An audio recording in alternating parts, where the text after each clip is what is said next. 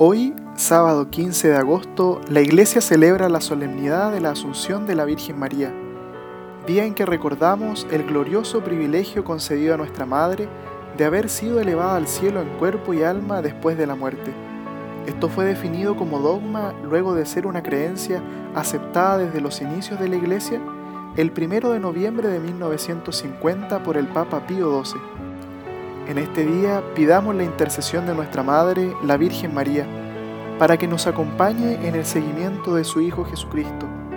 Ella, al igual como lo acompañó en el sufrimiento de la cruz, nos acompaña a nosotros en el camino de nuestra vida y en cada una de nuestras cruces.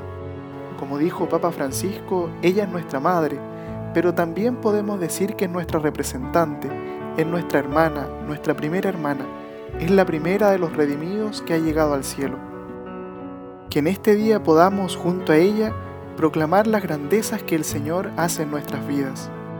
Santa María, Madre de Dios, ruega por nosotros.